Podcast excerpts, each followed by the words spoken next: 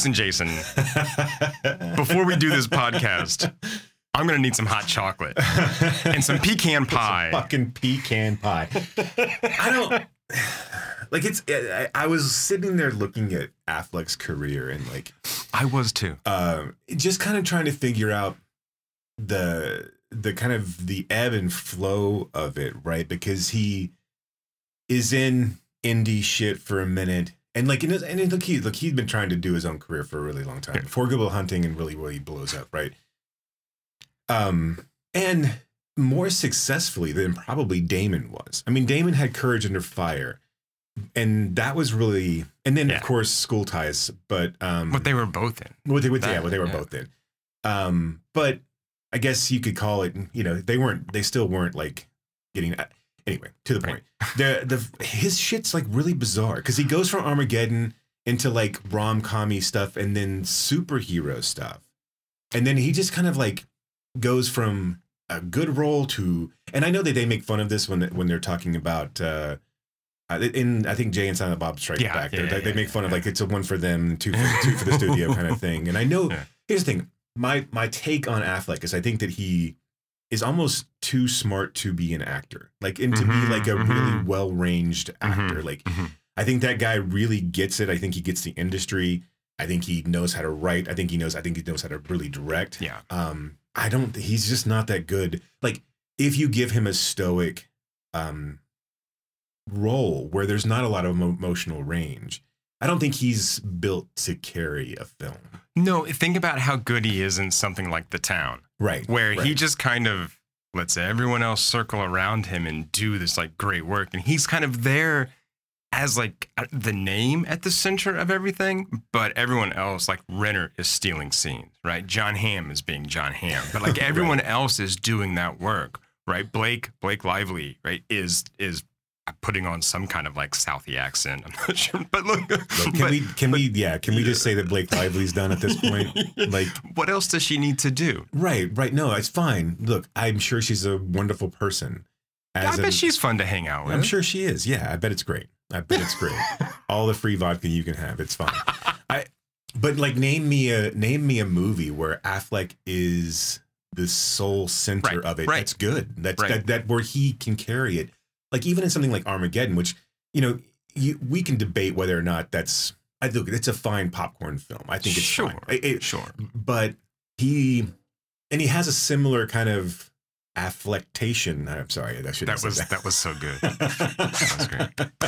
was in that movie as compared to the one we're going to be talking about today. Yeah. Um, but but it's but it's such a limited quantity, right? And you can also focus on the star power that is, you know, Bruce Willis in that case, who can carry a film. Right. Um, yeah, Affleck. I think I think it's good that, and I think it took him a while. And obviously, I think there's a lot of ego involved in a young, uh, you know, a young star in Hollywood. And I was thinking about this the other t- as well. It's like, you know, we talked, or I talked about it last time about how there really no like stars that came out of the '90s Mm. indie scene. But maybe you could, could you could argue that Affleck and and Damon might have been. They weren't really indie darlings, but they did come out of a I don't know if you want to call it kind of a hard scrabble, like doing Smith stuff and doing Yeah. the Gus Van Sant, you know. And I mean, so there's there's an argument to be made that those two could be your poster boys for '90s Mm. art house. Although I would say that they're later, probably late '90s, early 2000s. more Yeah. '90s. Yeah. And I think you were you were really talking more early to mid nineties Right. than Yeah. you were Yeah, later yeah. because it does seem almost like a different era at that point. Right, right. And, and it almost seems like somebody like a Chris O'Donnell was one who didn't sort of take off from that. Right. Because he was sort of Oh. in that like Yeah, in he that- was such a fucking piece of cardboard, though. oh, I know. Like- I wasn't saying like I was just like like O'Donnell to me was always like the poster boy for just like Nickelback. Like he's the Nickelback of actors, right? I mean, it's just like the most middling horse shit you could possibly.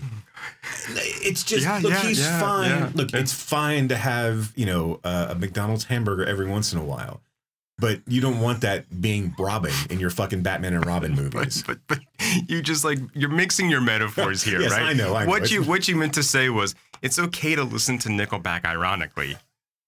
No, it's not. Well, one, okay, yes, but it's not okay to even like Chris O'Donnell, ironically. Okay. Like there was a point in time where I think if you grew up hmm. on the Spice Girls and like and you might have had a Chris O'Donnell poster, Sure. but like everything that he, uh, yeah, he's just awful. right. He is the worst. right. You're, you're saying that Scent of a Woman was not. So, no, no, I, I am saying that. Uh, uh, eh, look, and if what you know, for what as much Philip Seymour Hoffman as that movie gave Mm. us, um, what an overblown pile Yeah. of crap that that movie actually is. Like And it's so it's so weird. It's like it's it's so that movie's so apologetic for like we're gonna finally give Pacino something, A- and like we're gonna like because that era of Pacino and one, I, I- we don't take enough blame for the bullshit that we uh encourage and then it grows on itself. Oh, right. So like we give Pacino the does he get the Oscar for that? He gets the Oscar Yeah, for that, right? And then now every fucking role that Pacino does is hooah and let me die and he's got a great big ass and your head's all the way up it. Show me what you got. It's just he becomes a parody of himself to the point where he's doing the the Al Pacino Cappuccino thing on fucking whatever that the Jack and Jill movie, and then like it's just shit that he. I mean, like you just become a joke at that point. and I, just I like it's the same. We do this over and over and over again, where we we we encourage a certain set of behavior, and then we're all appalled by it when it continues. And this is what happens when we allow Chris O'Donnell and Al Pacino to be in a movie together. God, thank God that Philip Seymour Hoffman was able to rise above that and, and come out unscathed. well, But uh, I well, mean, I mean, he's yeah. dead now. Rest in peace. So, Uh, but uh, I mean, you know, it's a fucked up world out there, man. I mean, Hall and Oates are fighting. It's a fucking. It's just, I- it's crazy. yeah, right? It's I know, I know, and I'm still not sure which one's which. I, I have no idea. I mean, when when one is talking about rock and soul, it's it's oftentimes okay. Okay, screamers. Today, today it's a two-part Christmas extravaganza episode. In part one, we are talking the latest Fort Worth Film Club screening, Smoke Signals, and then it's time for our Christmas grab bag. In Santa's knapsack are Rare Exports, The Silent Partner, The Christmas That Almost Wasn't, and Reindeer Games. And then stick around for part two, where it's gift exchange time. Jason has gifted to me the films A Reason to Believe and The Lost Skeleton of Cadavra. And I have wrapped and put under the tree for Jason A Woman Kills and Saint Omer. Ho, ho, ho, Four and wild- mistletoe four wildly different and movies. presents for good little girls. I like that. Merry Christmas. That you were worried about, or like you did, you were unsure of the of the pronunciation of cadavra. So I'm, I I know that you haven't seen it, so I'm, I'm, I'm good with that. You like how I just like looked at you when I said Cadavra? Cadavra? I didn't even practice that before we got but that's not today. Today is today is the, the, the our five films we're going to talk about. Uh, you want to jump into to Smoke Signals? Yeah, let's start with Smoke Signals, the the the latest Fort Worth Film Club screening, and uh, I, I'm always going to worry that I'm going to get that like mixed up again. Good morning. This is Randy Peone on KREZ Radio. It's a good day to be indigenous. Let's go to Lester FallsApart at the KREZ traffic ban, broken down at the crossroads since 1972. Ain't no traffic, really. Watch where you're going! Jeez! Hey, Victor, you need a ride? Uh, yeah. What are you gonna trade for it? We're Indians, remember? We barter. Thomas, you gotta look like a warrior. First of all, quit grinning like an idiot. Indians ain't supposed to smile like that. Get stoic. You gotta look like you just came back from killing a buffalo. But our tribe never hunted buffalo. We were fishermen. This ain't dances with salmon, you know. When Victor's father walked out 10 years ago, he left behind a burning secret that consumed his family. Now, Victor is about to leave the reservation for the first time. You guys got your passports? But it's the United States. That's as foreign as it gets. on a search for the ways of his tribe. Thomas! I'm going for help! The importance of family. And the truth about his father. I know how it started. Nobody knows how it started.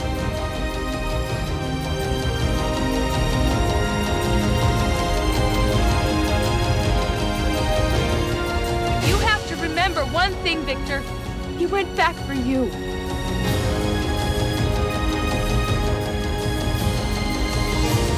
Smoke signals. You guys are heroes, you know? It's like you're the Lone Ranger and Tonto. It's more like we're Tonto and Tonto. Arnold rescued Thomas from a fire when he was a child. Thomas thinks of Arnold as a hero, while Ar- Arnold's son Victor resents his father's alcoholism, violence, and abandonment of his family. This is, and we should say, this is in a film from 1998 with an all indigenous director, writer, producers. right? Yeah. Yeah, and, and mostly And cast. most cast, yeah. too, But I was I was almost going to say that. I'm like, well, no, there's there's some there's quite a few Yeah. um, extras and additional pieces that are that are super minor characters. right, right, right. People they meet on the way. Um, overall thoughts on Smoke Signals? I, I I mean, it's an audience award winner from 1997 in Yeah. Sundance, as well as a Filmmakers Award. Uh, nominated for um, the Grand Jury Prize, didn't win. I don't, I don't have no idea what won that year, but uh, it doesn't matter. I I think this is a it, it's an easy movie to like. Right. I think it's a pretty crowd pleasing film. Uh, It may be a touch too sentimental for me in places, but I think largely I enjoy it because of Thomas and his portrayal by Evan Adams. I think that is the real thing that carries the film for me is how enigmatic and sort of charismatic he is in this movie. The one thing that struck me about watching it last night um, was how, for an 89 minute movie, it doesn't really move that swiftly. like it's so like I don't want to I don't want to denigrate it because I do I do like the too much. I do like the film. Let me quantify. I do Stay on brand. I, do really like the film, and when I first saw it, I think I was just like everyone else enamored with Thomas. Right? I mean, like Yeah. that, and like that, like I, like we said last night that, um, and I don't think we mentioned either that. We, one thing we didn't mention last night, where I think how uh well done the kids roles actually pretty Yeah, are in that movie. And and like one they got kids that look like the adults which is i think i mean was was a bonus in their in their um part. But i do think that chris Eyre does a good job with those kids Yeah. and their acting ability um pushing them to do just enough to kind of convey that emotion which is not easy for either one of those kids that kind of wide-eyed innocence and kind of like bottled up anger that victor has um, but I do think that the, you, it's hard to walk away from this movie and not, especially as the as the emotion crescendos, right? I mean, like I do think it starts off a little slow, and I do think it starts off a little angry because you're kind of in Victor's headspace. Um, so by the time it hits the midpoint, and you're really kind of like, by the time they get to Phoenix and they're um they're off the bus and they're kind of walking, and it's that whole really start Thomas starts to come into his own about kind of you start to see more about his poetry and how he Mhm. looks at the world Mhm. and and and um how he just kind of like takes on the the the barbs that are thrown at him without without you know without fighting back at all and which is what he's done his entire life i think it's hard to walk away from this movie and and not at least fall in love with that character Yeah. i do agree with you that, that it is i don't think it you know 25 years later i don't think it holds up as i don't think it's as strong as a movie as as and it's because you've seen other things like we've talked about last night as well as far as reservation dogs and and and things like that um where you've kind of seen a building upon that that this foundation that Smoke Signals lays out. Um but I but I do think that yeah, the Thomas character and Evan Adams, and it's a shame that Evan really didn't have the career that he probably deserved after this and kind of blowing up after this because he's so good and he's just he's got that great. I mean, both Adam Bach and Evan have this. uh It's Adam Beach. Is that Adam Beach? I didn't say Bach. Beach, right? Yeah. yeah. Um, Adam Beach. They both have this great look to them. Um, and it's interesting that that that um Evan really didn't ever do, at least as far as I know, didn't do much after this. Yeah, I was kind of looking and he didn't do a whole lot. Kind of bit pieces here and there. I think more, a lot more indigenous stuff. I mean, which is not Sure, to say, but I mean, I think, and it's interesting too that a lot of the actors in Smoke Signals have gone on to do a lot of, you know, mainly indigenous produced, indigenous, you know, directed work, Right. right? I don't mean interesting, but I think that that sort of tells Well, us what they really are interested in and care about doing. right? Sure, sure, sure, Yeah. sure. Um, yeah, but I do think it's kind of treacly uh, in, in, in times. I do mhm. think that the story is overly simplistic in in some cases, and I do think that the comedy, um, undermines its serious uh, throughput. Um, you know, its through line quite a bit. Um, and so, I, and I don't mean the comedy from from Thomas. I don't. I mean, I, I think there's some of the this the comic pieces that they put in. I think that the um, some of the interactions they have with the you know with the non indigenous characters too don't like they don't think they translate that they, they don't translate that well i don't necessarily know when i when i start thinking about this like how i would make this movie better um how i would do it but like it, it feels like there's it feels like this movie wants to be a couple of things it wants to be a family Mhm, drama mhm, and it mhm. wants to be a road movie and i think maybe if you take the road movie aspect out of it um and really focus on like because what we get kind of cheated out of is really Victor's realization of what Thomas is bringing to the table and bringing to their to their to their relationship. It only happens after the car wreck where they are um you know eh, trying to save you know these these two girls that have been in this wreck by and it's been created by this drunk driver and the mom from Beverly Hills 90210. Uh, Oh, that's right. That's who that was. and uh, uh, Will Ferrell's wife in um, Old School, Mhm, who's mhm, Amy. mhm, Uh, um, she was actually also in Kicking and Screaming, was the first time I ever saw Right, her. right, um, right. But uh, but yeah, so I, I think there's I think that that that it, it really should have been more of a buddy movie and more of like a like say a I mean like if you want to make it Midnight Run, make it Midnight Run. Make it Rain Man. Right. Right. Exactly. Exactly. Um, otherwise, let's focus on these two characters coming together and getting to know each other. I don't think you need a huge like.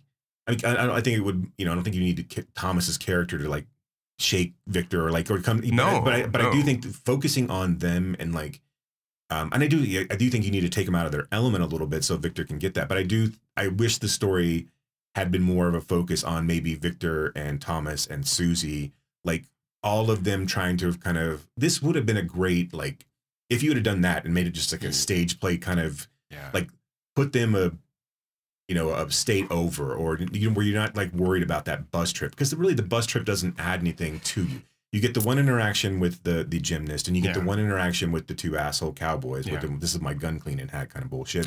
And like and so to that end like i don't it, that gives you john wayne's teeth but that doesn't give you really anything else. And, and so like there all of that communication that happened and that back and forth and and um this this could have been done as you got to Susie's place and there's there's uh there's more dynamic there between the, Mhm, between the mhm. three of them. And I, I it, but and again it's hard to it's hard to badmouth this movie just because it's um like I said it is so winning. I mean it's just it's just Right. so easy to to watch and to take on. But I do think that um it might have it might waste a little bit of time uh and and like I said like you were talking about too about how the short story has additional characters. If you had incorporated those additional characters instead of pulling out like if you would have given us more of the characters on the res right? Mhm. I, I know you need a separation of victor's dad um, from the situation so they has they have to kind of bond together. But if you gave us more of information on the res and then getting them over to you know victor's dad's new location um you know you could have made it i mean again i'm not gonna sit there and pick it all apart but but i do think that's that's one of the things the story misses is that there's there's not like victor's um uh, path you know it, through this movie his emotional path to this movie only really comes in like the last 10 minutes. And then and then we're kind of left with uh you know a really really touching moment. I mean and i think that's what and i think this film does what it, what it really does really well. And i think why it wins the audience award is because all of the good stuff is in the back end of the Mhm, movie. mhm. like all of the poetry all of the all of the what do we forgive our fathers for that's that whole part really is really great that Yeah. last that last voiceover of thomas is fucking brilliant Yeah. but but I, I i want more of that Mm. throughout the entire thing Right. I mean, one of the moments that I really, like- I I think there are a lot of choices in this film that we can question, right? And I think, you know, not that we're tearing it down, but we are saying, I wonder why like this choice was made because one of the moments that I love is when they are walking to, you know, Victor's father's trailer and Thomas is like, boy, that's all we do is walk. Columbus shows up on the shore, we have to go away. Custer shows up, we go this way. We build a house on the moon. And and to your point, this shows us how Thomas sees the world, but through this kind of, you know, storyteller's eyes, poet's eyes, and he's always grinning as he says it. Which I mean, in a way, tells us that he just knows more than everybody. Right? Right. He understands this kind of cynical world in a way that he can still laugh at it. Right? But but that's where that stuff is so interesting, right? That yeah, like more of that, more of that kind of interaction. Let Victor play off. It's like they don't. They never really seem to kind of play back and forth. Right. They're right. always sort of isolated, even when they're together. Even when they're, even Yeah, when this- Victor's being a complete dick, it's still just such an isolated. yeah, this needs to be more odd couple, right? I mean, Right, and, and, right, and, right. and and I and I do think, and let me ask you this, you, I, Mhm. because I, you feel like this, like the movie, like kind of robs Thomas of a lot of his Yes, agency, right? I think they, I think they kind of like play him like a rain Yes, man, right? I mean, yes. they play him like an innocent kind of boob, where Victor's this like hardened, uh, you know, and I, I get that that's the that's the past, the path that they've laid out for themselves. Well, not they've laid out, that Victor's laid out for himself. But I do think it's I think it's a little unfair to to paint Thomas as this Pollyanna, And like a simpleton. right? Because he's not. And I think that, I think there would have been a, a, a better review. I I think you it's easy to fall in love with him, but I think it would have been a better reveal. And I don't like I said, I don't think Thomas ever needs to lose that level of innocence or that level. But I do think that at some point he needs there needed to be some sort of acknowledgement that Thomas is the more emotionally mature one here. He's the one, that, and you get it a little bit. I, I, I but again, when his grandmother touches his face and it says, you know, tell us what happened. Tell me what happened, Thomas. Tell me what's gonna happen. I think it's a really powerful moment, but I think it comes too late Right.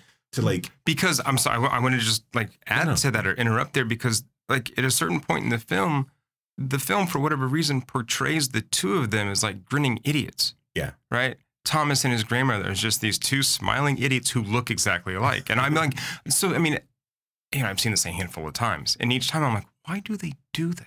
Yeah. Like, why? Because when we first meet Thomas's grandmother, she's not acting like that. Right, and she's It's like only- screaming at him, right? I mean, screaming Yeah. at Arnold, right? It's- Yeah. yeah. Yeah, it's only later that now they both have the same braids and the same glasses and the same kind of like goofy I- grin I- on their face. And I think it's, I think, I think you you lean into the sweetness of all of that. Mhm. But I do think that, like, yeah, that whole that line that tell me what's gonna happen, Thomas. Mhm. Like he has, there are just moments in this movie, and maybe it's just maybe the movie is asking more of the audience than what I'm giving it credit for.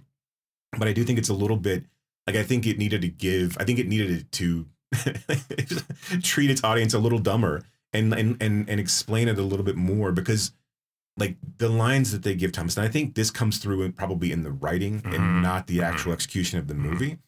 But you know, in the movie, or I'm sorry, in the writing, uh, and in when they're when they're all sitting around in Susie's cabin and, and in a camper, and she says, you know, what do you want? Do you want lies or truth? And Thomas is like, I want them both. I mean, that's the good. Both are important. I mean, Mhm. there's so and, And you and- can't really have one without the other. right, right. And so th- that line, and then tell me what's gonna happen, Thomas, is it's so wonderful. And I think again, they they come at such points that are under so understated that like I feel like we should be walking away thinking that oh we completely misunderstood, and then wanting to go back and look at Thomas's his his his path again Mhm. and really watch his character and go, oh shit, he already knew X, Y, and Z when he came on.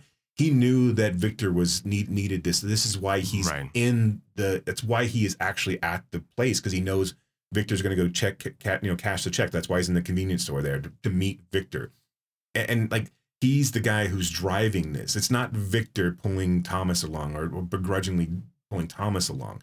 Um, it is Thomas. It's always been Thomas. It's it's been the entire time. That that's why you know potentially it's why uh, uh, Arnold still had a relationship even as long as he did Mhm. with with with Victor, um, and that you know again that he's been protecting him all along. There should have been that kind of reveal, and as much as we probably would have hated that too, to be honest, yeah, probably.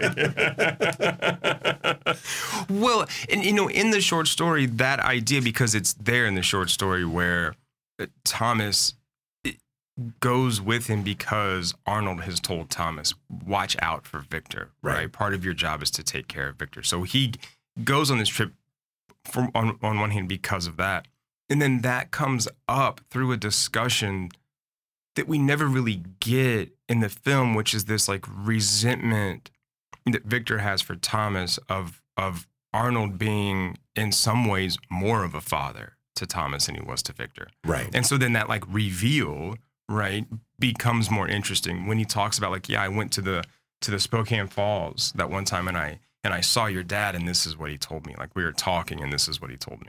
Right. And so right. then that makes that gives a little more gravity to that situation, but like we never really get that relationship fleshed out either. Speaking of relationships we don't get fleshed out, okay, I'm a little confused as to Susie's point in this movie because she's there for like this long, but she is front and center on the poster. right. I, I, I do think that's yeah. Uh, and I the think- poster is such a misdirect for this film too. it, it really is. Yeah. I eh, yeah, and there's a lot of like cheapness given to the just and I, cheapness. I shouldn't necessarily use that word, but there it seems like they skimped a lot on the promotion of this film and like the papyrus, like uh, I know, the font. and s- I mean, it's like there's a lot of it that like is just a little again too on the nose Mhm, um, in a lot of mhm. cases. But yeah, that's another thing that again, had you had more time with Susie, you could have fleshed because again, you kind of see there's a hint of attraction between Arnold and Susie, and there's a hint of attraction between Victor, Victor and, and Susie, Susie. and that makes sense. And that's and you give her such a pivotal moment in the film where she burns Arnold's, you know, camper the, as, as the last moments of the of the movie. Mhm. Um, Well, and she's responsible for Victor starting that kind of like grieving healing process as Right. well. Right. Yeah. So yeah, I mean, it's like I said, I would never. It is a it is a very nice like crowd pleasing film, Mhm. and it's and it, and it, one you will watch and say, why are Brock and Jason such assholes about it? But uh, which is a good. What, which what question have you come? What have you come to expect from us? It's a question we ask ourselves every single day. So uh, I just accept it at this point. so um, I'm old enough. I'm not gonna fucking change. right no me either no um but i do think you know, and i think it'll stand it'll stand the- it'll be kind of a a, a film that people point to just because of, of its place in history Yeah. uh but i do think that as it we get further and further away from it there are other there are probably better examples of uh truly representation of of, of um you know indigenous culture that we Yeah. can point to and i and, and for its importance and its place in time that's great um and i said I, it's a good it's it's it is a good solid film there are things you're going to walk away from it and you're going to fall in love with some of the characters and that's which you should i just think there's a there's a little bit that is left to be wanting from Yeah. from the end product and and like I said, I mean, you know, we can question choices. You know, why this, why that, right whatever. So, but yeah, go watch it, And go do. enjoy it, and and then come back to us and go like, wow, you guys were you're onto something there.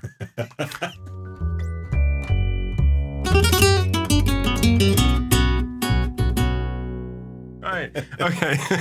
let's uh let's uh dig into Santa's old grab bag there, Jason. Hell yeah let's Um, do it Now w- we have a choice. Would you like to just uh, use Yeah, let's the just- spinner, let's just or do you spin it just around, All yeah. right. Let's do all it. right. Um, are you ready? ooh look at that people are going to think we actually bought money on a spinner all right. The first film is going to be The Silent Partner, all right 1978, which I could not, for whatever reason, I kept thinking it was like 72. really I never, yeah, 78 felt like too late in It- my mind. It I does don't. feel like a, a an entrenched '70s thriller, right? Oh, yeah. It, it Yeah. just feels like it's got the grain. oh, but um, it's also in Toronto. True, and I mean, true, like right? Canada is technically like ten years behind us, so that was probably why I thought I thought Right. seventy-two. Uh, but yeah, it's yeah, it does it does feel like um, it does feel like an early '70s film. It- it does. Yeah, it has that kind of like the yeah i mean like the the look and feel of the of of the aesthetic just the entire aesthetic of like because you're coming like a lot of the like um set dressing looks like it's coming from just straight out of like like late 60s Right. so you know so it's it's yeah it's interesting that it's um that it is on the cusp of Of the um, 80s. of the 80s yeah of of Reaganomics. do you want to give us a rundown Yeah, of yeah. A timid bank teller anticipates a bank robbery and steals the money himself before the crook arrives. When the sadistic crook realizes he's been fooled, he tracks down the teller and engages him in a cat and mouse chase for the cash. This movie is so sexy, so sexy. And also, Plummer has never been so Yeah. sinister. He is so so sinister And in this sexy. film. Oh, oh my God! It's like he's got eyeliner on, and I'm just like, I think he does. I think he probably does. Yeah, but I mean, and he was like what 49 at that point, or like Yeah, yeah. somewhere somewhere like late 40s, There's- on the cusp of 50. But man, Plummer and McDowell, Malcolm McDowell, are two guys Oh, that I don't. I think people forget how like attractive they, They were. And I mean, like, Mhm. not that they're not attractive older men, but like when they were young, and not even relative, like not even young, young, but like when they were dudes. Like, well, Malcolm McDowell, if you watch him in like, if it's like, I mean, it's not even a question. Like, he's just crazy.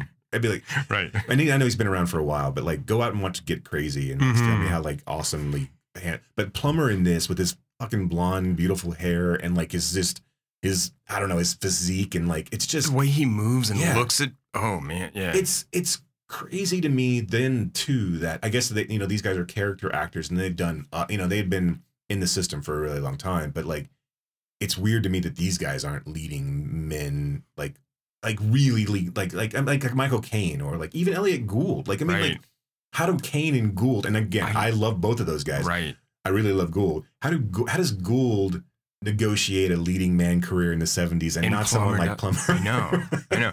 Do you think that like Plummer fell into the category? You brought up Malcolm McDowell, and I don't think Plummer looks like Malcolm McDowell, but I always feel like Malcolm McDowell, Terrence Stamp, and Udo Kier just are like the same kind of like, Right, right. the, the same kind of person, just like They're the small. Like, 70s version of Dylan McDermott and Dermot Mulroney. yeah, they're like just a little, you know, Stamp's a little taller, Right. but yeah, It's- but yeah, I don't, I don't know. Um, Um, had you seen this before? Yeah. Okay. okay. yeah, yeah, yeah, yeah. And this was one of like I, I I went back and watched the Siskel and Ebert episode where this is on, and they did a couple of episodes on it because they did one of like lost films of the seventies or, Mm. or for not necessarily lost, but like underseen things of the seventies, and this was one of them that they did.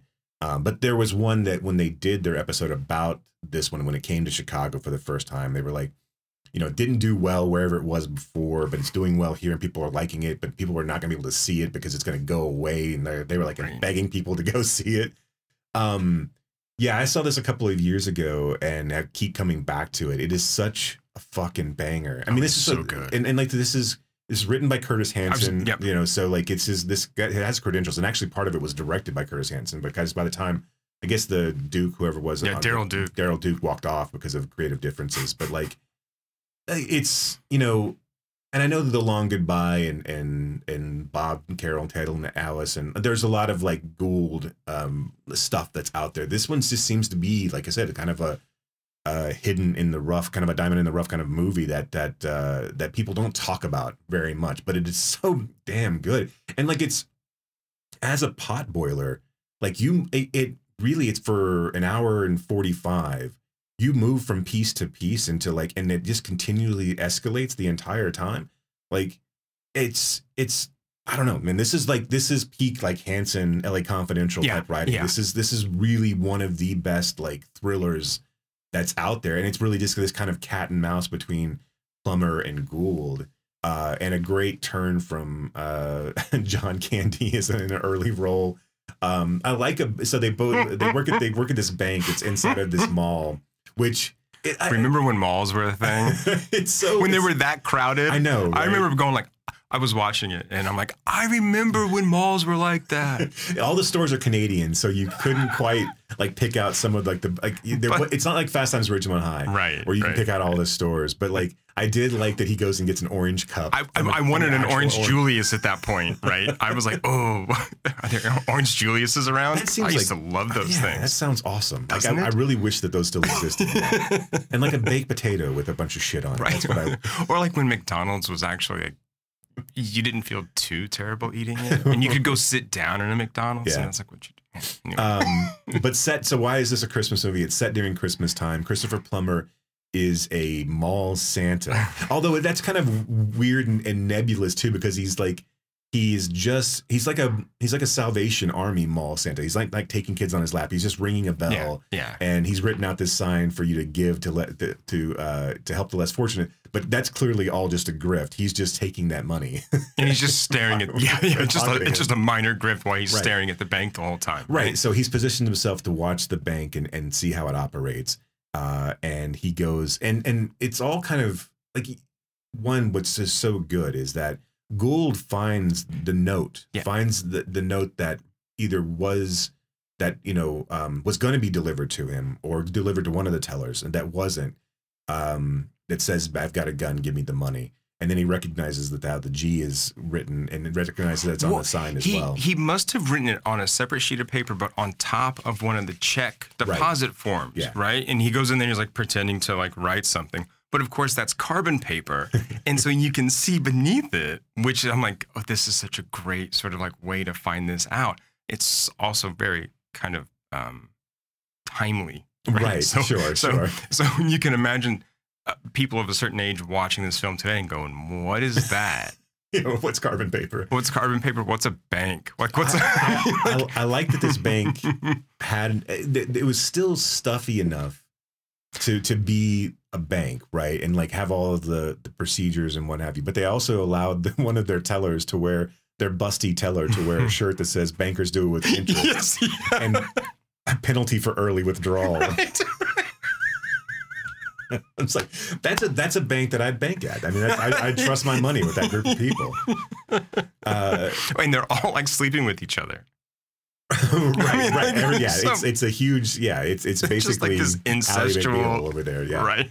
Because Um, Gould asked the, the Julie out, and she's like, "Oh, I'm actually sleeping with the manager who's married, so I can't." right. And the busty uh the busty teller is Mary's with- John Candy, but sleeping with another guy. which is a through which is a, a through line. Like you have to think that that other guy is potentially the, The father, father. of the baby Yes, that that's she's the whole have. idea. Right. It's just like oh, that's not good. Because everyone's like looking at him, right? Because Gould walked in on them in the bathroom at this party, and then the way he's like hovering over her as she's getting married, it's kind of yeah awkward and weird. But I, I, it, you know, we we come at this as if Gould is this kind of nebbish, mousy Mhm. bank bank teller, but as soon as he sees that, uh, the um, there, that there's a a note that you know that someone is attempted or at least thought about robbing the bank, he basically takes it upon himself and says, "I can do this," like Mhm. because he doesn't get robbed before he starts to steal money from the bank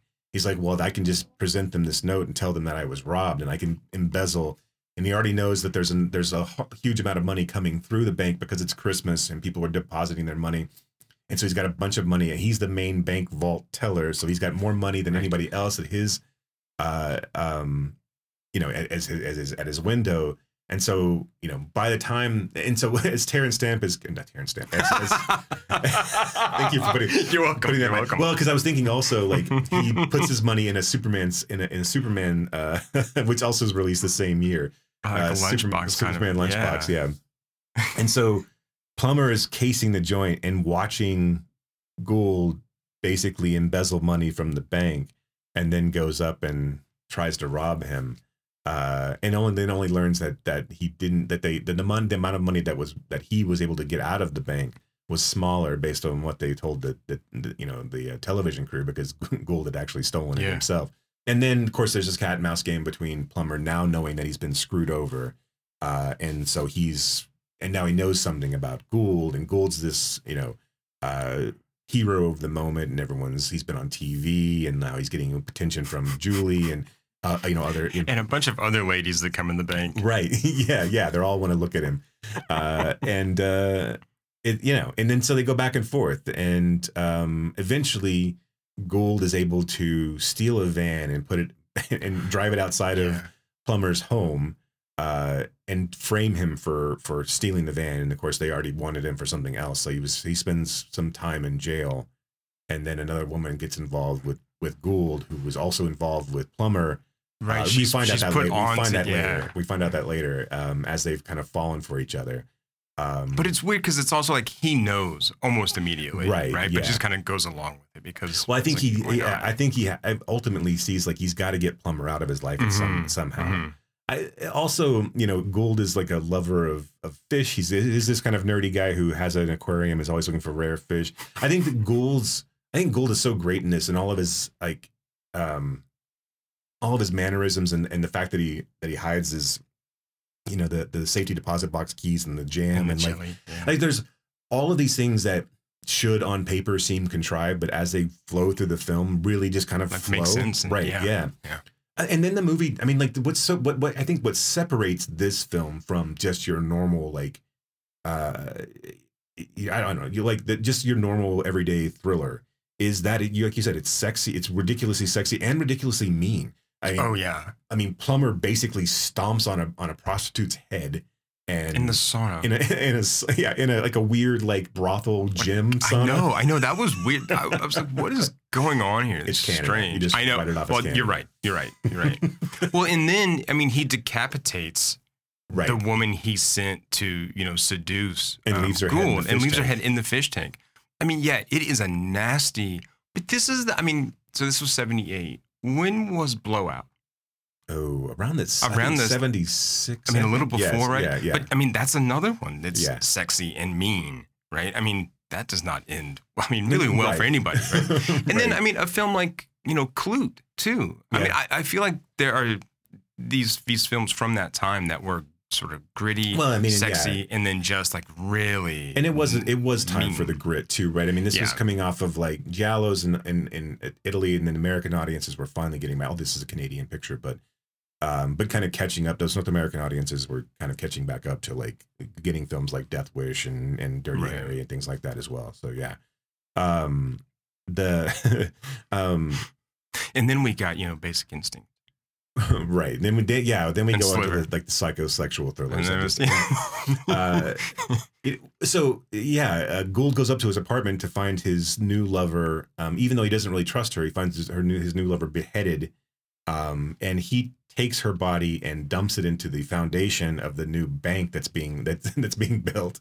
Um, and Plummer's like, man, hats off to you. I would, Yeah. I, I thought I had you up against the barrel, and like, like and this but this is something else that's that's really great is that Gould continues to sort of surprise Plummer at like every turn, right? And then there's just like this weird begrudging respect too from from Plummer. He's like, oh wow, you're really clever. Okay, that was good, right? And he's always sort of like, all right, I applaud that. Right. And Gould kind of looks at him like, you're a jackass, right? Like, I mean, you're you're a psycho, and I'm smarter than you, I'm gonna figure this out. right. But I mean, that's a nice, that's a really great twist because again, Gould seems like this mousy, kind of like unsure, you I- know. I love the fact when Gould kind of laughs at himself. Like he's so after he steals the van, he drives it over to in front of the apartment of Plummer, uh, and then calls the cops and is like, and like it does takes on this some, like, voice about like like this kind of like stereotypical gangster voice. Like, hey, you're gonna find him over here. You see, and you've seen him before, and he's be careful. He's got a he's got the rod. yeah, right. And he walks out. He's like, the rod. the rod. I know. He's just like, what am I talking about?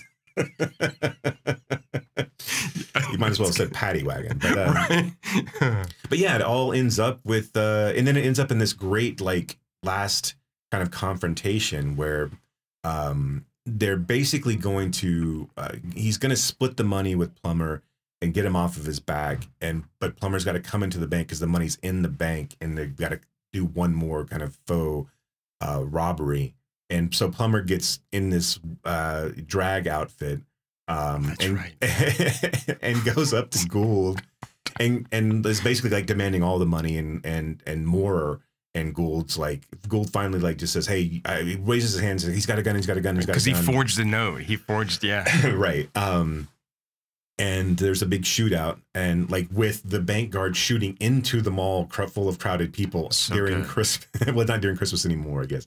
Um, but yeah, and then and then this great protracted like death scene for Plummer where he like he's like trying to run up a down elevator escalator uh, and can't quite do it because he's running. He's, and then he falls down and like and everyone's like surprised when his like wig and stuff comes off. Right. And also, I guess the other line in this, which is really, I think, the one kind of weak link in this is that is Julie's portion in this. Yeah. Is like where she's kind of figured out what Gould is Mhm. doing and they're and kind of like fallen in love of him with him because of it.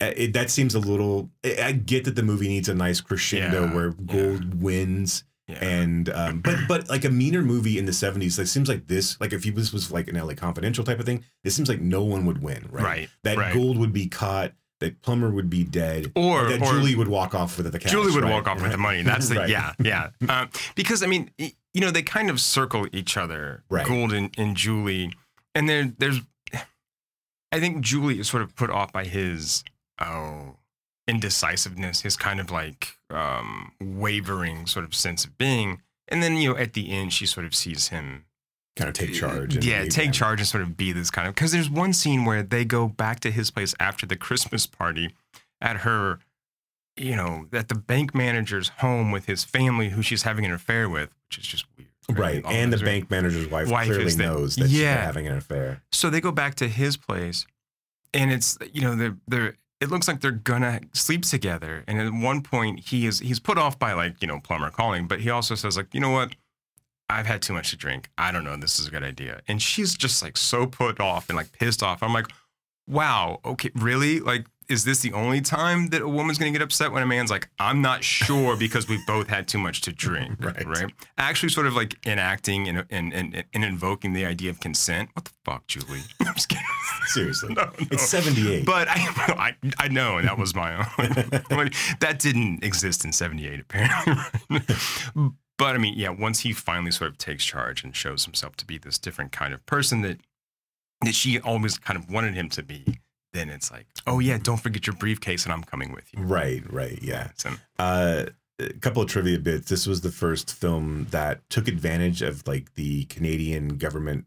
Basically, it ended up being kind of a tax shelter thing, but like there were there were a lot of movies that were that came after this that were Canadian pictures that were Mhm. basically funded and filmed in Cana- Canada as a way to like invest in the film industry and give money back to Canada. But it also a lot of it was, uh, you know, you would get uh, huge tax breaks, and so a lot of films were like a lot of Canuck exploitation films were were basically uh, created because of because of this kind of loophole.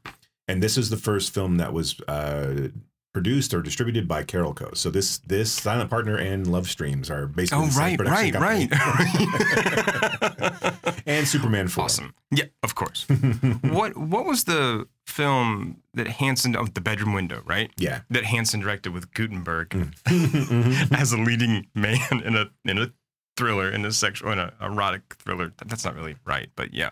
Um, with Isabelle Huppert. Yeah, Yeah. yeah, yeah. Anyway. Uh, I forget the actress who plays um, the, the the love interest, um, but she was ta- she was talking to Hanson and was like, "I'm fine with." Uh, I'm fine with nudity as long as it fits the plot, but like, why do I have to be completely naked and and and Gould doesn't? And he's like, "Well, you're prettier than he is." Yes. So that was the uh, Let's see. trivia line for. Susannah York was Julie. It wasn't Julie. It was. It was uh, what was her name? Was it Emily? Was it Elaine? Elaine. So Celine Lomez. Yes. Yeah. Um, anything else you want to say about the Silent no, Partner? go Okay. watch it. It is a it is a wonderful, wonderful film, and it's one that more people need to see.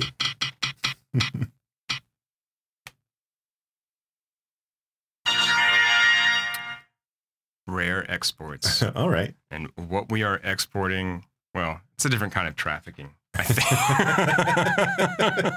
I think here. All right, so let me find the. Uh, okay, in the depths of the Korvatunturi Mountains, whatever, 486 meters deep, lies the closest ever guarded secret of Christmas. The time has come to dig it up. This Christmas, everyone will believe in Santa Claus.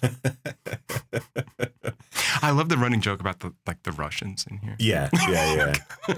it's oh, it must be Russians. How are you gonna let the Russians in? So, what do you think? What do you? I love this. I, it, it was it was so much fun. It was um so Ebert Ebert called this an R-rated Santa Claus origin story crossed with the thing. And it's I very think much the thing, right? It's very much the thing. yeah. and I think that that is a really kind of like succinct, perfect way to put it because there is this menace that you see in a Carpenter film, but there's also that like weird bit of humor that you also see in like Carpenter films, Yeah. and and and this plays with that so well. But then also playing on this story that like we all believe, right, or all tell kind of each other that that that Santa Claus was this thing, and he's he brings presents to good boys and girls, and instead, what he does is actually kidnaps them and eats them. Right, right. right. If you misbehave or if you're not punished, and and then you know these fairy tales coming to life and being actually bigger than than what we thought. Um, no, I, I thought it was I thought it was a lot of fun. I thought Yeah. was- So the, the whole premise is this like industrial conglomerate like is looking for essentially for Santa Claus, Yes, right? I mean, and, yeah, they, and they yeah. they finally think that they found him. They blow up this portion of, and they and they basically he's encased in ice, and they're going through the, and so they're going through the process of excavating him from from from the hole in the ground, and in in doing that has awoken, uh, you know, His elves. his elves that are that are basically been hiding out for centuries. Um, and and th- this film, what it does so well is plays. It there's humor in this, but it plays everything as a straight action Oh, yeah, film. Like yeah. it doesn't ever wink at the audience, and that's what so many of these like types of films do badly. It's like what every like a lot of these like Santa sleigh type films Yeah, like yeah. they can be enjoyable, but they're never going to reach that upper echelon of like true cult status or wonderful. St- I mean, like they're just not going to reach that echelon of like reading a really good movie. Yeah. because it's too much tongue in cheek. There's too much winking at the audience of saying, "Ha ha ha, this is a whole thing." Um, it the what this does, like at the very beginning of it, and when it's in English at the beginning, um, you know, they ha- he hands out these. He's like, get get these to Oh, all of right, your right, workers, and right. it's these list of like do's that don't. So basically, behavior no cussing, no. Yeah, it's so it's basically this whole list of don't be naughty Mhm. because it's that's dangerous now. Mhm. Now that we've unearthed Santa Claus, it's dangerous to be naughty um, because he he it's this is not a lump of coal you're gonna get. You're gonna die. You're He's gonna die. going Yeah, to kill he's going to take you. Um, and and so uh, the- you know the the um the locals of the area start to notice that their that their the reindeer are are Right. being killed and and that uh, their potato har- harvests are being stolen and their ovens No, and their the the sacks. the sacks The right sa- right just only sack- the sacks, right it's true it's true The potatoes stay just the sacks. Uh, and their ovens and heaters are are being stolen because they want to heat up and, and unleash Sa- el- the elves are trying to unleash Santa Claus. Yeah, but they're putting kids in the sacks. right. And there's just so much. Uh, yeah, they're putting kids, in the, all these naughty kids, and all the kids are obviously naughty. Um, Except for Pietra. yeah, yes, yeah. Uh, what's so fun about this is like there's just like the little bits and pieces of it that, that like the the elves uh like coming to life when they when they hear a child or smell a child or when they smell gingerbread or like there's all these That's like right, little right. moments to um you know the kind of just the lore of it all and then you know it's fun to see like in the thing where they start to realize what's actually happening here Mhm, mhm. um i do think this film's held back a little bit by its budget obviously i think you spend yeah, yeah. a good hour like with the character build up and i do think the one thing that that i that, I, that kind of bugs me is the theater role um becomes kind of like a john mcclane at the end Mhm, and I would have liked to have seen that character arc kind of like a- little less dramatic, right? Because it like he's kind of like a weakling and kind of like always nervous about his dad, and like he's they're they're all up around these alpha men who are like hunters and like Nordic like gods essentially, right? Yeah, I mean, like, they just right. look huge, right? Um, and even like the one other kid who's close to Pietra's age is already taking on that kind of role Right. of of man. I mean, at one point, he walks up to Pietra's dad with like a half, you know, a half smoked cigarette. He's like, "You got a light?" and the guy's like, "Where's your dad?" Right. But yeah. And so Pietro's dad is also a wolf trapper, um, and that's illegal. But that's how they end up getting one of the elves. Is, the, is that the one of the elves falls into the wolf trap, and they are able to like they think it's Santa Claus. They think that they've actually found Santa Claus, um, and they then they talk to the, you know they're they're trying to sell him back to the in- to the industrial conglomerate. Right, because they they blame him for letting like a wolf through the fence that killed all their reindeer. Right, that they're right. going to use to sort of you know one cell and make it through, win- make yeah. it through the winter essentially. And and you know it was one of the elves that killed all the reindeer, but they still like hold them responsible. So yeah, they're like, we've got Santa Claus and we want Money, basically. the exact amount of money that the reindeer would have brought us. right. Um, and it, and it seems like he's going to pay, and eventually then he gets gets a, a what's an axe to the head. basically. um, I think, and then realizing that it's not Santa Claus and what's actually happening, they decide to, uh, you know, they're, they're basically being, um, they they start to round up all of the. I guess Pietro has the good idea, has the idea of like who they're coming to, to for the kids, right? They're going to feed the kids to Santa Claus. yeah. So all of the elves are going to come to the kids. So they they they sack up all of the kids and get them in a helicopter Yeah. and try to round up all of the elves um in like they would have done the reindeer into this pen.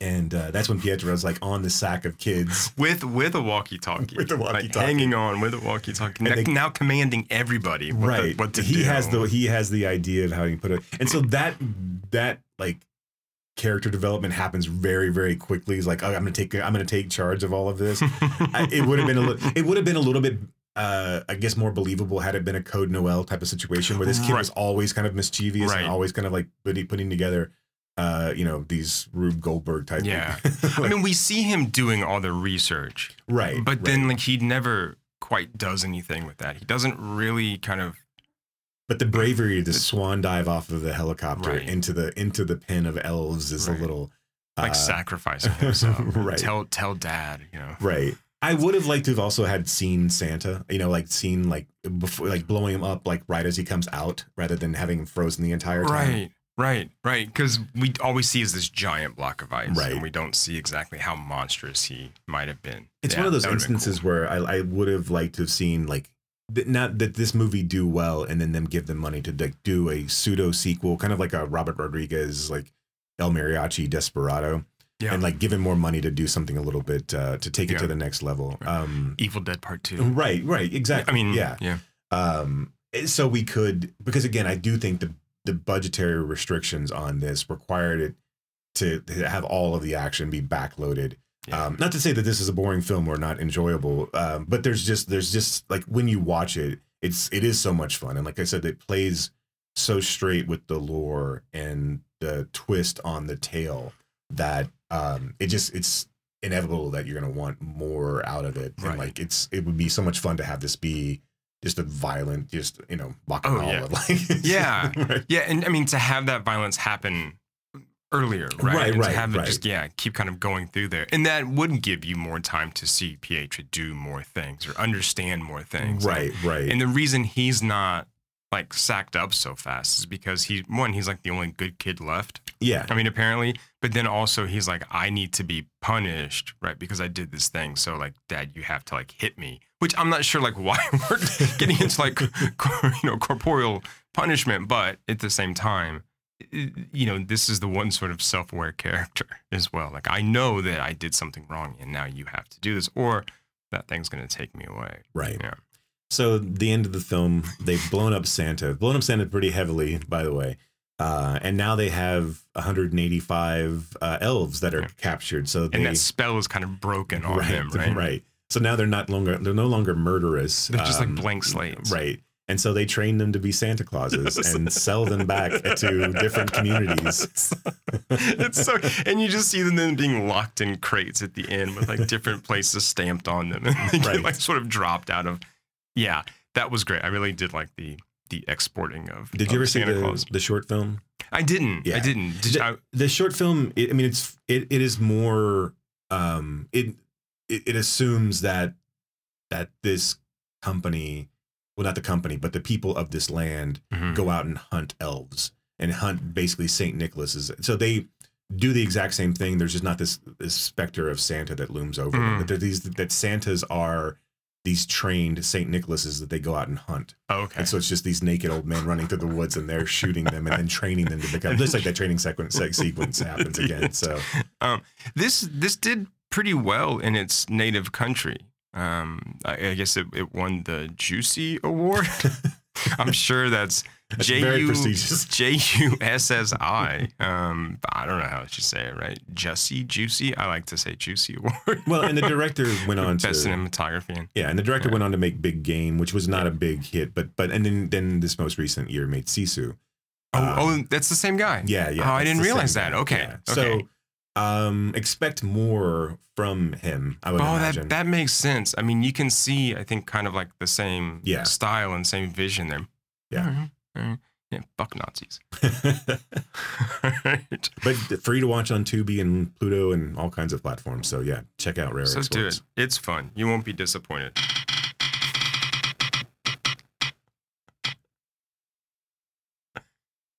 Oh, we, oh okay. Such a delayed ta-da. So, we're gonna do the Christmas that almost wasn't. right. All right.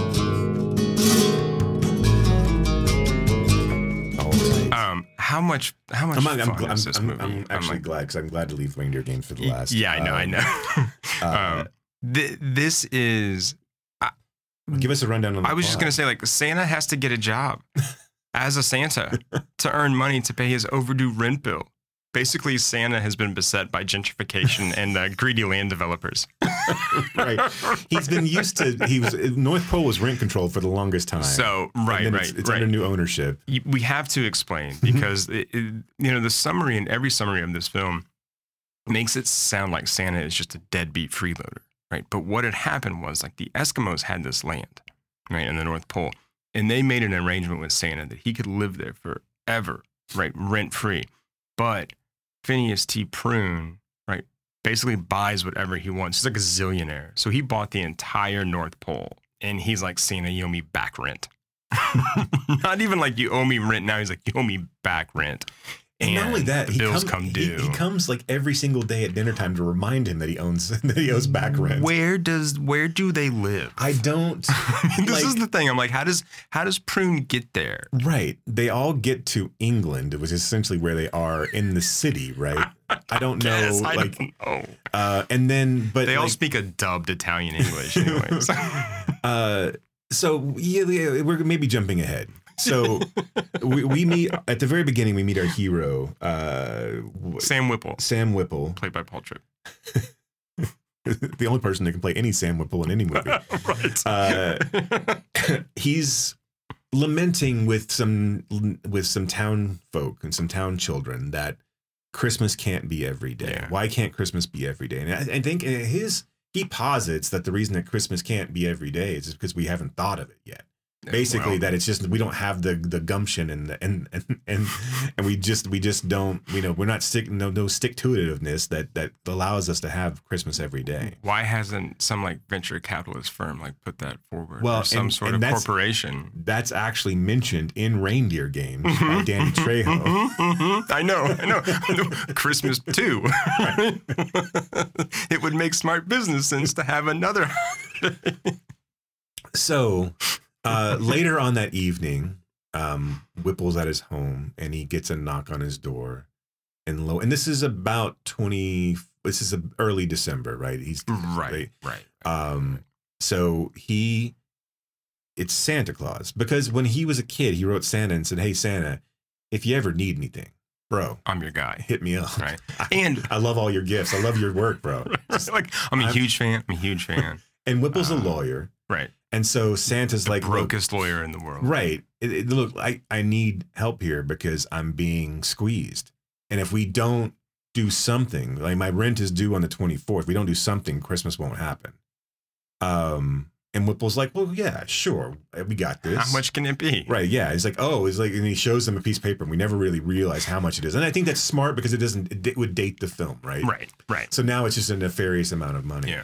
Uh, and Whipple looks in his pocketbook and it's like, ah, Santa, I can't cover that. I mean, like, look, I, I said I would do anything, but I can't cover that. I'm a lawyer of the people, Santa. right. I, I spend my days decorating town Christmas trees and wondering why there can't be Christmas every single day. Right. How good of a lawyer can I possibly be? Correct. Uh, so, but you know what? We'll go to Whipple's house, which happens to be right next door to mine. So I'm going to step out my door and walk outside. And Prune's house. Prune's house. Yes, yes, Yeah. Prune's house.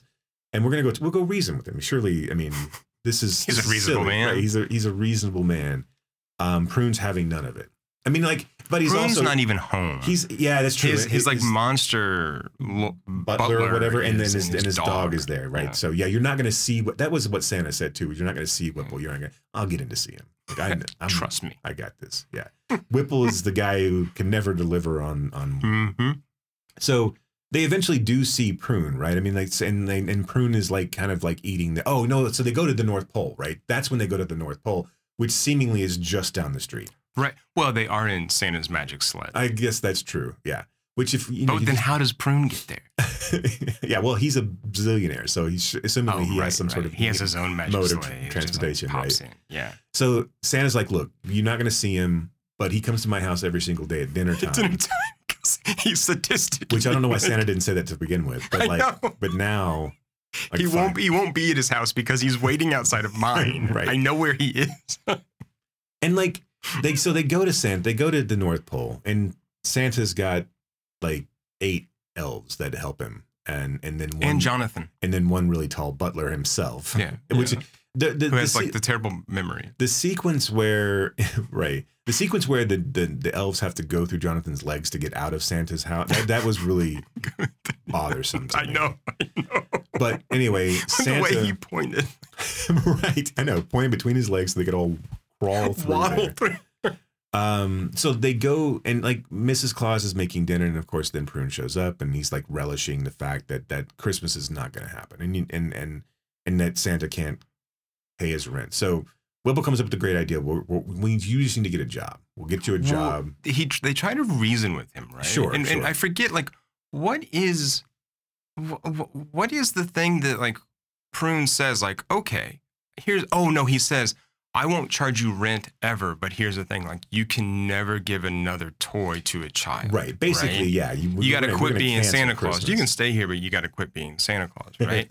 um, and then, oh, I also love because I don't want to move too far beyond this, but I love how Prune hates any kind of compliment or like, you know, I mean, Mrs. Claus is like saying very nice things, and he's like, "I kindly request you keep your kindness to yourself, madam." Right? It's just like this great thing. I will hold you responsible if I don't sleep well tonight because you were nice to me. The other disturbing thing about Santa's um, environment is that he very Mike Pence s like. He calls his Mother. mother. Yeah, they don't have any kids. they don't have any kids, mind so there's you. no reason for him to call her mother. Right. Uh, yeah, it's very creepy. Yeah. But yeah, but then Whipple says, "I know, we'll get a job." We'll get a job. And so they go work at a Macy's knockoff, Mm-hmm. and Santa Claus becomes the first department store Santa. It never happened before. Whipple had a brilliant idea. It really was a good idea. Yeah, it really was. really was Yeah. a, a banger of an idea. Um, and Santa's freaked out because he's evidently never seen a kid awake.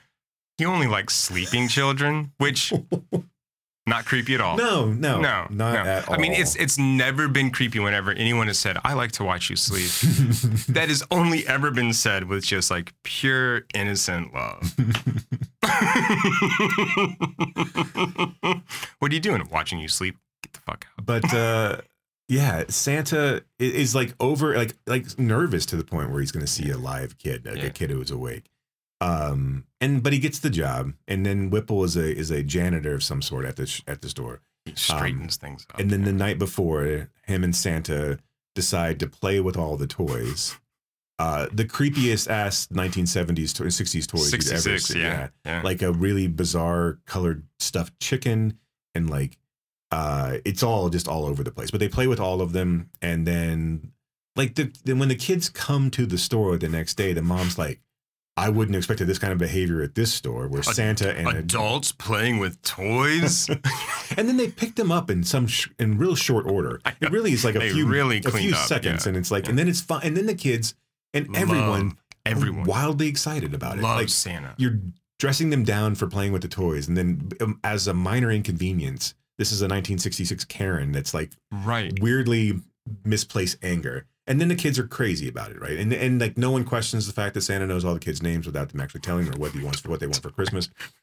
Right. Um, and this Well, goes, my, my- sorry, excuse me. My favorite line from that moment where the first little girl is like tugging on Santa's beard, and her mother's like, "Don't pull on like this, you know, like fake beard or whatever." And she's like, "No, mom, it's real." And she pulls it. She's like, "Imagine that, Mr. Prim finding an old man with a real beard." Because real beards don't yeah, exist here. it, it didn't. Yeah, not, not, not 1960s England. It was very, very uh, passe to have an old man and have a who had a to beard. be an old man and and, and to be have bearded, a beard, right? Yeah. Uh, Prune's having none of this. Uh, he's he tries to thwart the plan weirdly. At uh, every turn, he is doing something. He's spitting spitwads at balloons. Uh, he's putting itching powder on kids, uh, and then eventually gets it on himself. None of this actually works. Um, so Prune decides to do what zillionaires do, and he buys the department Buy store. the fucking place. And he also then breaks his own merchandise and then makes Santa pay for that merchandise so that Santa won't have enough money to pay his rent. And again, Whipple's not a good lawyer because Right. this is clear what happened, and Right. there's no There were witnesses to Like- Prune breaking right. his own. There was actually a kid that like looked at Prune and shook his finger and was like, "Get out of here." I mean, so he was caught by the kids. Yeah, but Whipple just being like, "Oh gosh, darn it, there's no Well, legal recourse here." And Santa just basically pays without even questioning it. I know, I questioning know. the cost of any of it. Like he's like, well, that's going to be a giraffe, and that's two, and this this is this thing, and that's four, and that's going to leave you with one. I'm like, mm. wait a minute, like we didn't like ring this up or anything. These no, are just like, in your and and I love how he says like you know it's in the new bylaws that I just wrote, right, which are not legally binding which to the past. like, at all. But anyway, Whipple foils the day again. Uh, and then um, we're we're you know this is the this is Christmas Eve. We don't know what we're going to do. Right. Except Um, buy really cheap Christmas trees. right. So so we go to a Christmas tree lot, and there's this kid there who's selling the Oh, cheapest Christmas he trees. He just bought his and yeah, he just bought. That's right. He just bought his and said, "Hey, you know, the cheapest trees you can the tree the cheapest trees you can get are the day before Christmas. So go buy your tree."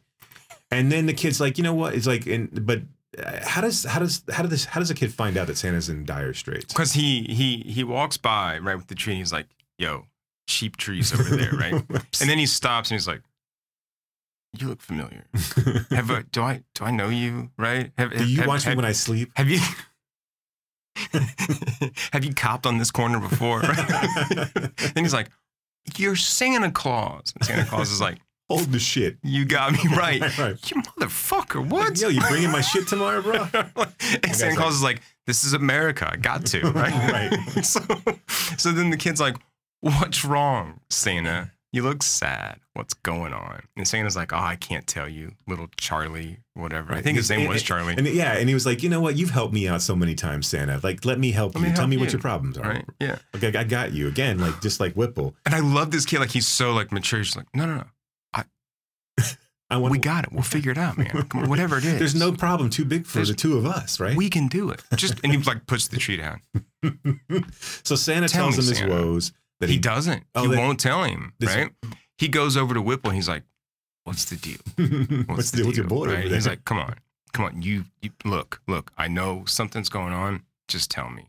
And Whipple just whispers it in his ear, and he's like, and the kid is just kind of like, hmm. Would a quarter help? No, no, no. That that's not going to do it. I know Santa. We'll wake up all the kids. You've helped us. They'll help. They won't even ask. They'll just give you what they have. It's fine. Don't worry about it. And sure enough, and then no, no, no, wait, wait, wait, wait. Then he starts. then he starts to yell. wait, in, in- kids. in, the city, and like, and he he walks like he's in a Broadway production. Like he steps, he's got his hands on his hips. It's like a Kimbo. yeah, he's like very swinging his hips, hips around in like a very like I don't know. It's too bad no one saw us just doing that. I know it's an audio medium, but like you have to imagine the two of us and he's like chairs on wheels. but he goes and yells in one location, and then all these kids start bringing Santa their spare change. In like just piggy banks, you can't imagine that Prune is one going to take this money. Like he's got like however much it's money, currency. You're legally required to take it. If it's legal tender, you have to take it. a month's worth of salary for Santa. I can walk in. I can walk in with a sack of pennies. You still have to take it. and Santa takes Listen. and Santa, and Santa takes this money, and then they but then they figure out they find so all this time Santa's like, look, Prune, because Prune at one point denies ever being a kid. Right. This is right. the whole thing. Is like you had to have been a kid once. You had to have loved Santa one time. It's like I was never a kid, and so 'Cause he's Santa deathly afraid of kids too. He right. Santa sets his bookkeeper to look for the letter that Prune must have sent, and they have his real name, and they're looking it up. And I'm thinking, Apricot. yes, Oh, yes, Prune. yeah, plum, uh, Plum. Prune. um, and so if, you know, last minute they find it and rush it down to Santa. But we don't know that. that's true, That's Right? true. Now we're getting Because- all the coins, and Yeah, that's basically it. yeah. We pay we pay Prune like drop these two bags of pennies, like, and, Right. and, and Prune is so distraught. I love like Mrs. Claus, mother is like, it's okay. You tried. You tried to ruin like she just loves. She's like, no, I really, I'm so sorry you're feeling this way. Jonathan is like, oh wait, right, don't forget, I have something for you. And they're like, throw it in the sleigh, Jonathan, and he does, and then that's it. Right. Yeah. And And, then so they- they, go they go off in, in a montage to deliver presents. Well, they, well, they, well, but the thing is, is that mm, I guess Mr. Prune's letter had gotten lost and never It got a- to Santa. Well, look, Prune sent a postcard.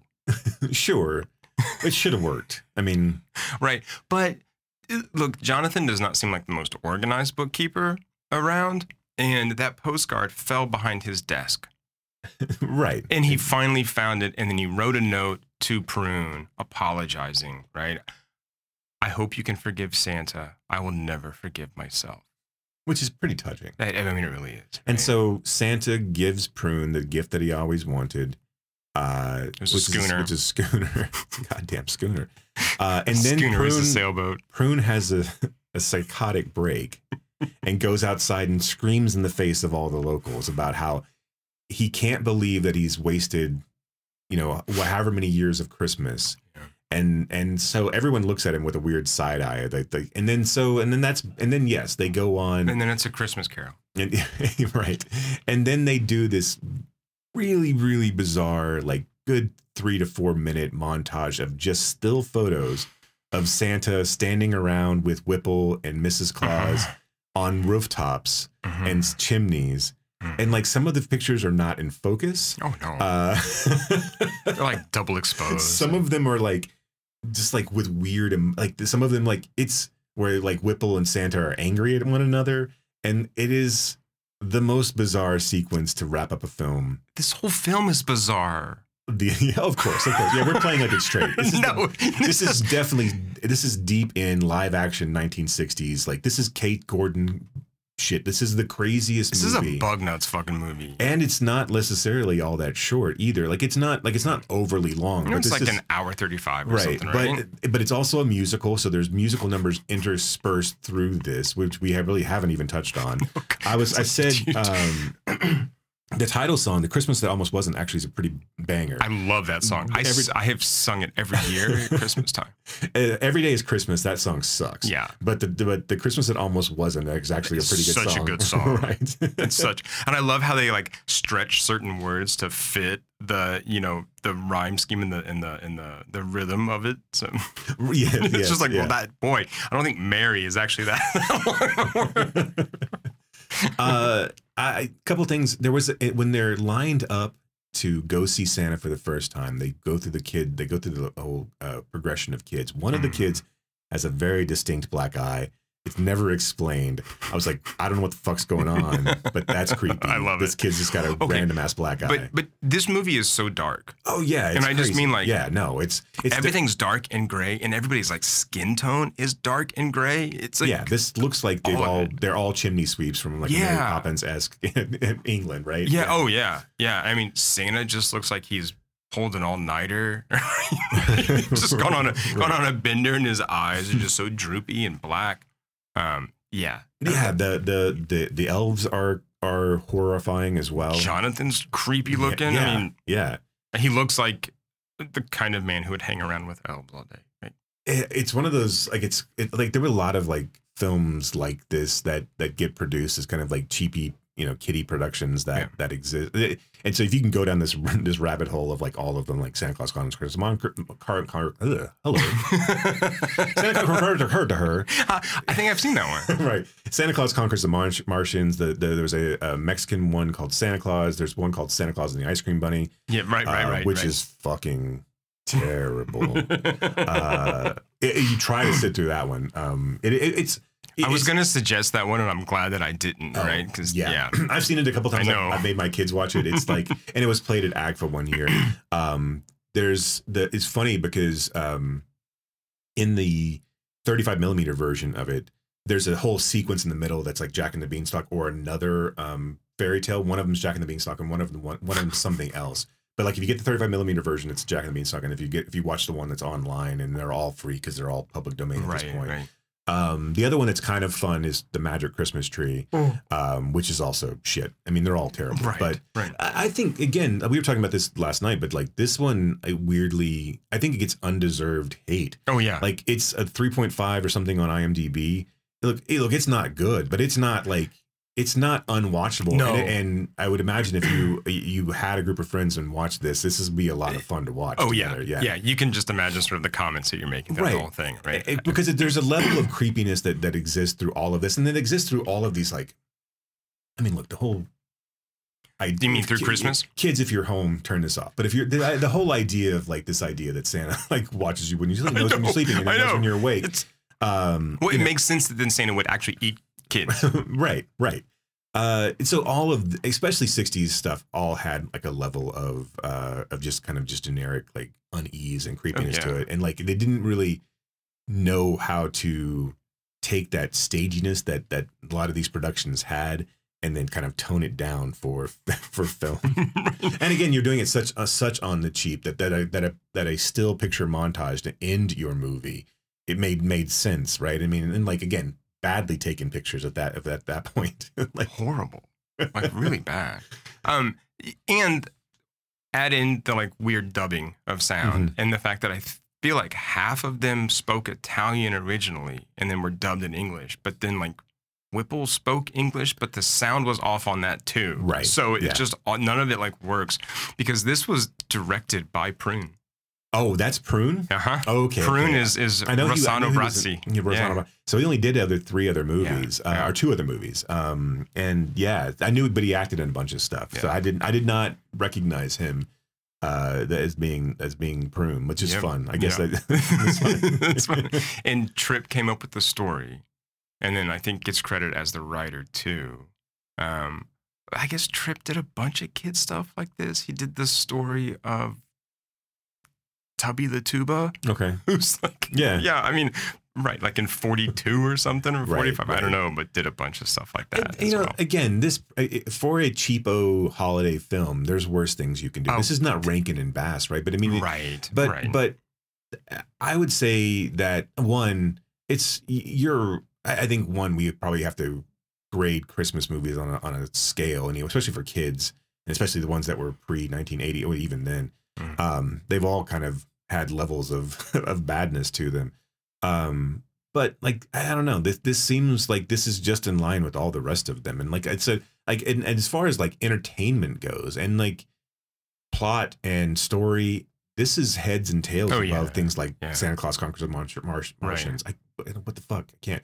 Or the ice Just cream. do the ice cream the ice cream bunny or the magic Christmas tree. I mean, you know. So um, I think I've said enough about this movie. Yeah, no, it's it's it's. I mean, this was one that I watched as a kid because I think my mother watched it, you know, when she was of a certain age, and, so she, you know, she passed that on to me. So I blame her for my kind of talking about. I talk about this film every year to just anybody who will listen, and I sing that stupid song, but I love that song. Um, I'll plug it into this episode somewhere. yeah, I think I uh, just last thoughts. I wondered. Yeah. I wondered if Santa and Prune returned the the money to the kids at that point, Oh, or that's a good Prune just kept question. it. And then, like for all of Prune's like bad habits and evilness, he really kind of comes out unscathed. I mean, like like you said, he has a kind of an emotional break, but like outside of that, really, I, well, and that was the thing. Like I think Prune's reaction was an overreaction to not getting the schooner uh, as a kid to Well- like try to ruin it for Right, everyone, right. and then to spend what would be what we could you could estimate as untold millions on on a department store that was successful during the height of Christmas, It's not going to be. and anymore. and then and then land in this he turned out successful in spite of not getting a schooner um i think it maybe i think there's more than just an apology that that's owed to to santa and mrs Yeah, claus well, and to well, mother I think I think this film has a dark underbelly of capitalism written all over it, Jason. right right and i think that may be what prune was trying to tell us all along All is along. that santa is a little too socialistic in a Just giving things in, a- away. in a capitalist. Well, not only that, I think that Eh, you know, in in a society, in a late stage capitalistic society that we, we live in now, we shouldn't be asking. Like Santa should be turning around and saying, "Hey, look, your mom and dad should work harder for the things that you want and put in more hours, Yeah. and then be able to buy them." Because Santa's, you know, that's what Santa does. Is he's more of a a Christmas influencer at this point, yes, and like is keeping that alive. he's do- But doing it for the green. Oh, he's doing it for the grand. He's got paid Right, partnerships right. to work through, and also like, if we're all special enough to get presents, then is anybody right. really It's- special enough to get presents? That's a good point. Yeah. And I think they would think that we can, yeah, that's that's probably a good point to end on. Yeah, good. Let's talk about. Speaking of special, let's talk about reindeer games. No, no, no! Fuck that! Nick doesn't do anything until Nick gets something for Nick. Got it? I want some hot chocolate. You want to hear about some job of mine? I want to see some goddamn hot chocolate. and some pecan fucking pie. all right, all Uh. So after assuming his dead cellmate's identity to get with the other man's girlfriend, an ex-convict, an ex-convict finds himself a reluctant participant in a casino heist. The Tomahawk. Um, can I just say this, Riffus? What Uh, yeah. the fuck is this movie? Yeah, yeah. This th- look, this should have been good, right? It should have It been should have been good. It's got Gary Sinise, Charlize Theron, Ben Affleck, Danny Trejo, Donald Logue, Yeah. right? As a kind of stewish character, whatever. If you get that reference, I know you do. um, Clarence Williams III, Who was great. who's great, right? Directed by Frankenheimer. Like, why wasn't this Ronin in the Michigan UP? Yeah, I I, don't. Well, and so there's, like I said, we, there's two versions of this. One is two hours and four minutes long, and then there's one that's an hour and 45 minutes long. What's crazy to me is that uh, one, it tests poorly, right? And so they go out and they cut a bunch of stuff. They cut, well, but that's that's the thing though. And so they cut a few things, and then the studio kind of really weirdly like butchers it. Not that they, not that the director's cut is great, Right. but like it's so like normally you would see like big chunks, right? Like if you t- if I told you 20 minutes was cut out of this Yeah. movie, you're thinking, okay, well then there's a whole sequence that we don't get anymore. Yeah. This is reindeer game redux, right? I mean, like there's something that's that they they pulled out. Um and all they really did is they they just chopped it to speed up. They they cut out character development So they trimmed some stuff. that's at a lot of different Yeah, points. yeah. They trimmed some stuff, uh, and then and they were like, well, "Let's get to the action." And this really wasn't an. This was a heist movie. This was not really an action film. And like, really, the only action that occurs is they try to ramp up like some of the car chases, And the the- chases, yeah. but but the only action that really occurs is the shootout at the casino, right? Right. And so this kind of crescendos into a pseudo Reservoir Dogs kind of like a, a violent ending, um, but it really wasn't that the entire time. And it, it feels like all of the actors are game. I mean, like right. Affleck is the wrong, absolutely the wrong choice Yes. here. Yes. And I think that if you do it with somebody else who can play it with a little bit more nuance and can play those emotional, mm. like, here's the thing I don't ever believe that Affleck is, especially in the non-director cut version, in the theatrical version, I don't ever believe that Affleck is is scheming enough or conniv- or smart enough or no. conniving enough to be able to pull one over on any of these guys. Mm-mm. And so that does come through a little bit better. Like you know how you have the disjointed voiceover. Like, Yeah. so like there's a Yeah. mid, there's a mid movie voiceover and then there's an end voiceover. Well, and there's a beginning. Yeah. I But- can't believe. Let me tell you how I got here. Right. Yeah. Yeah. There's that. There's more of a voiceover. There's more of an inner monologue Okay. that goes through in the director's cut. Right. Um, outside of that, it's just bits and pieces. But do you think voiceovers work that often? And no, I think people see too much Scorsese and think that that uh, that it's something that's necessary. No, Yeah. this did not. Yeah, Look, I- there wasn't anything that was going on in Ben Affleck's head that we needed to know about, right? I right, like, right, right. And like, so yeah, the voiceover here was, and especially because you know you don't get it for so long in the theatrical And then it pops and up pops again. up again, and you're like, like when he's in the truck and he's like, got to explain, like, well, okay, we get it, we get what he's like, that where he's Yeah. at, and like it's just a matter of like, what the fuck are you trying to tell it's me? not here? that complicated either. right, I mean, and yeah, exactly. This plot is by the fucking numbers, right? And it's like the it it it tries to throw a couple twists in there, and you're like, oh gosh, never would have thought that. Look, yeah, um, so I mean, none of them are that like right. shocking. That reveals are this movie look you're absolutely right this movie should be fun because here's what we here is the basic premise is that santa claus was manipulating rudolph the entire yes, time that's true. yes, and so that Yes, is a great Yes, fucking mean point Yeah. is that rudolph the red-nosed reindeer was not the story we were told well the story that we actually there actually was is that santa claus saw this outcast uh, reindeer and juiced. said, "Look," and then and then realized and like and and probably made sure that all of the other reindeers laughed and called him names. Mhm. And then because when Santa needed him on a suicide mission on a foggy night to guide his sleigh during like yeah, he Yeah. then then he manipulated Rudolph into joining the sleigh on a night that they probably wouldn't have made it anyway. Right. And so Rudolph is this fucking, you know, he, you know, he's this sacrificial lamb. who That just is a- happened to make it through. That is a Yeah. cool That is twist Yeah. on this story. Yep.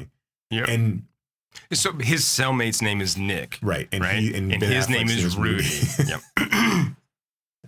There, you ever listen to why does this? Uh, how did this get made? That podcast with. Oh, yeah, uh, yeah, yeah, yeah, They yeah. they do this, and then when Oh. when Jason Mantzoukas realizes that Rudy is Rudolph, he fucking loses his mind. and I love Jason Mantzoukas; he's Yeah, so great. he's good. Uh, but yeah, he's just like he, he like his, his head li- Just almost explodes. explodes. Yeah. I'm gonna have to go back and listen to that. That's great. Um, but yes, this movie should be so much more fun, even with the meanness and the violence. Like, so evidently the the, the dart scene didn't test all that well. Like Mm. they were like worried about the, um, you know, the, the, the pe- people were turned off by the the violence of it or the cruelty of it. Although I think it was really like when you watch it the next time, he gets like four more darts stuck in him, and then you see him pull his shirt off and like like try to like heal himself a little bit Mm. with like the it- I- one I I'm gonna maybe I'm being like braggadocious here, but I can't imagine like he just fallen in a lake of an ice Right, lake. Like right. he wouldn't be feeling the darts that go into his chest anyway. Like, And this wouldn't be that painful. I was gonna say, I mean, they're yeah. It's They're a weird scene. Like it- like if they had hit him in the face, which I understand you're not going to do that, but if they had hit him in the face where like the first time where they're trying to aim for him, that's one thing. But just in the chest, like the fatty part of your chest, Well, like right. Your I mean, like your it's- peck and your. right. It- Sure, it's gonna hurt, Sure, but but it's not like screaming hurt. well, and then to look like he's half dead after that was the thing. I'm like, why Right, is he? Because I thought that too. I'm like, why is he so like- like, oh my god, he's like shaking on the bed. and Like got, he's lost like blood two and- darts. I know. Yeah, that Uh, was weird. Yeah, but like that's the problem. I think the problem this the problem with this film is that it all lies on Affleck's shoulders, and Affleck can't pull this off. Like we were Um, talking about earlier. You know, had you taken Nick and and switched you know him into that role, uh, I don't think you need a huge name for You this movie. Um, but you could have gone with a more of a tried and true action star. Um, this, this movie just has weirdness all over it. Like it just doesn't like it. It's shot oddly. Like it's it, there's a lot of like like really close up angles and like Yeah, like those weird like Dutch angles. That I mean, does Frankenheimer? Like, did he do that in Ronin a little bit? A little but, bit, but yeah. not. Mm, I'm trying to think of. Yeah, uh, uh, but it's almost like it's almost like De Palma angles. Right, You know, right, I mean- yeah. Um, and then like the sex scene between Theron and Affleck was almost like it wasn't. I read about it. It was because it's so weirdly shot. Yeah. Like there's a sequence where like you're seeing like they're pulling. apologies, but they're they're he's Affleck's pulling Charlize Theron's pants off, and like you're getting this weird like awkward shot of her butt, like.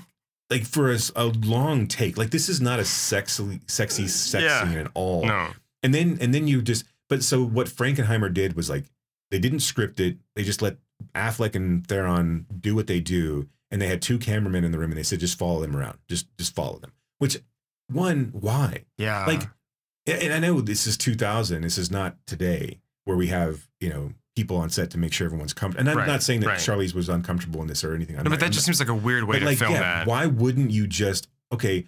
All right, we're gonna move to this shot. We're gonna move to this shot of of you kissing this, This, and there, that and the other, right? right. And we're gonna do this very methodically and like because now there's like these weird sequences of now they've got to improvise a sex scene together, but not actually having sex, and it's just this weird like now Yeah, like like especially for Theron in that particular role, like w- uh, maybe they maybe she talked about it with Ben beforehand, but I mean if you've got to like figure out okay now I'm gonna go do this and like it just seems weird that that the main director wouldn't have said okay here's what we want out of this scene. We want a couple of ups tops and we want a couple of down bottoms and we want a couple of thrusts here and a handhold here and a lick there and then we're done and then we're good. We got our shots right I mean, like, i- i- make it as as recipeed as you know, and as Sure, unsexy as you possibly can to get the sexy s- scenes out of the way.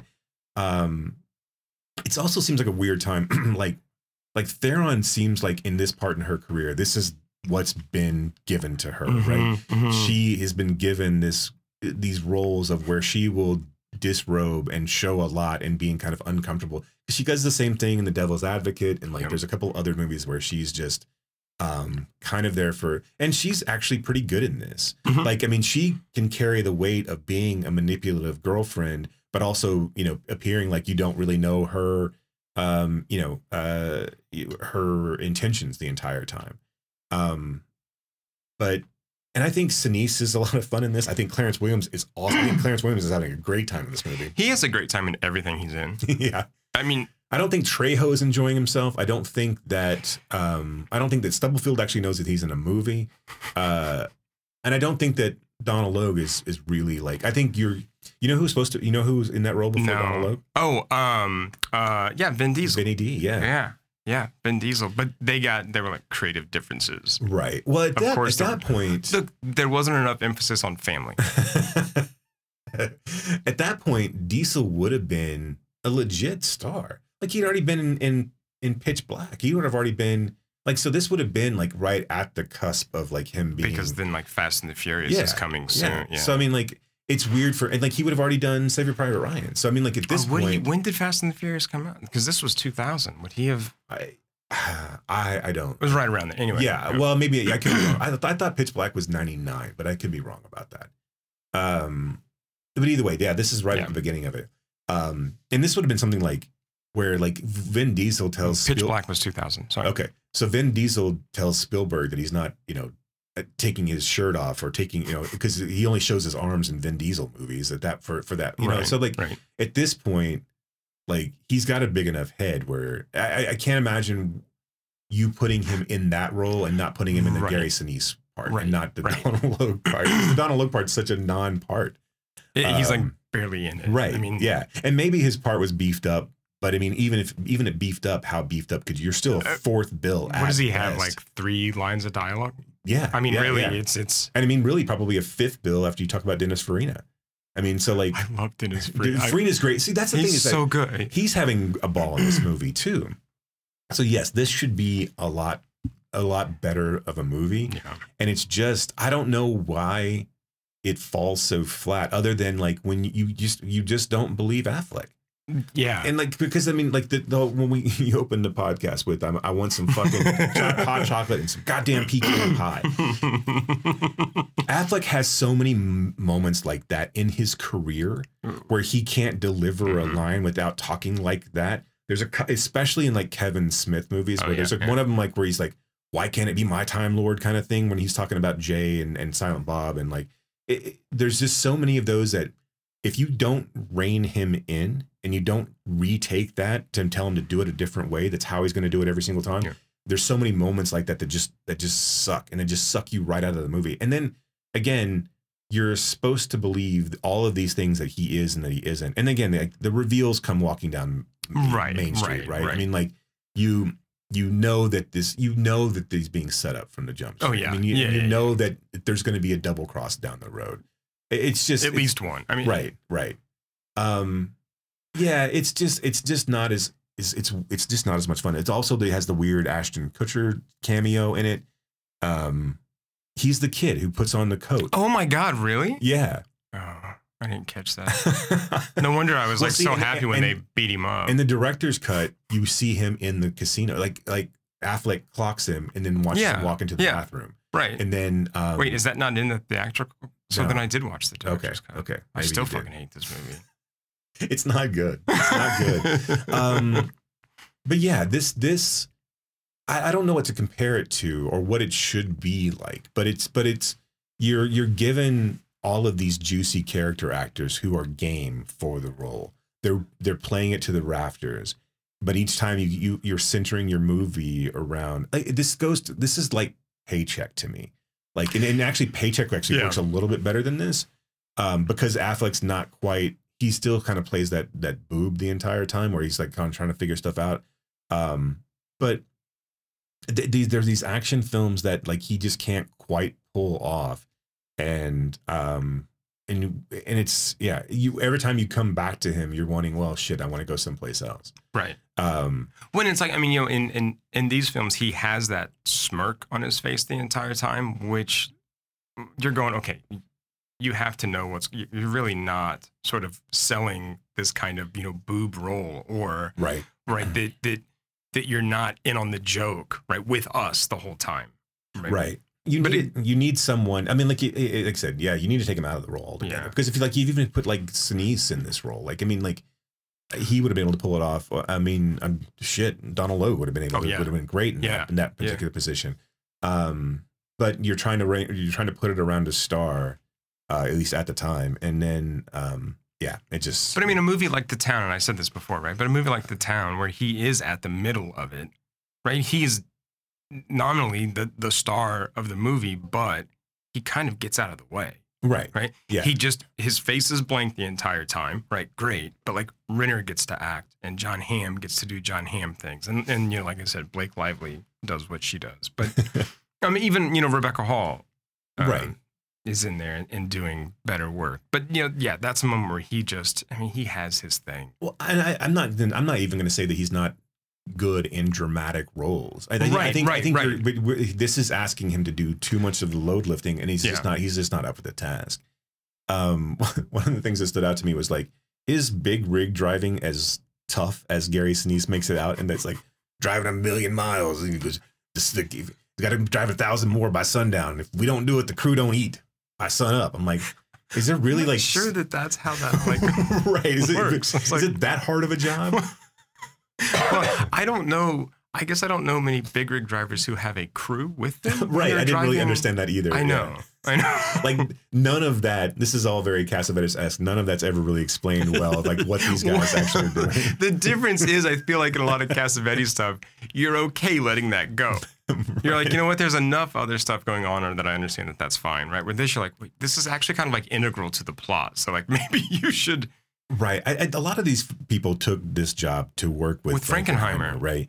Eh, Which is the only way to explain the cameos. Like Isaac Hayes is in this in a bizarre Right. role Right. at the beginning.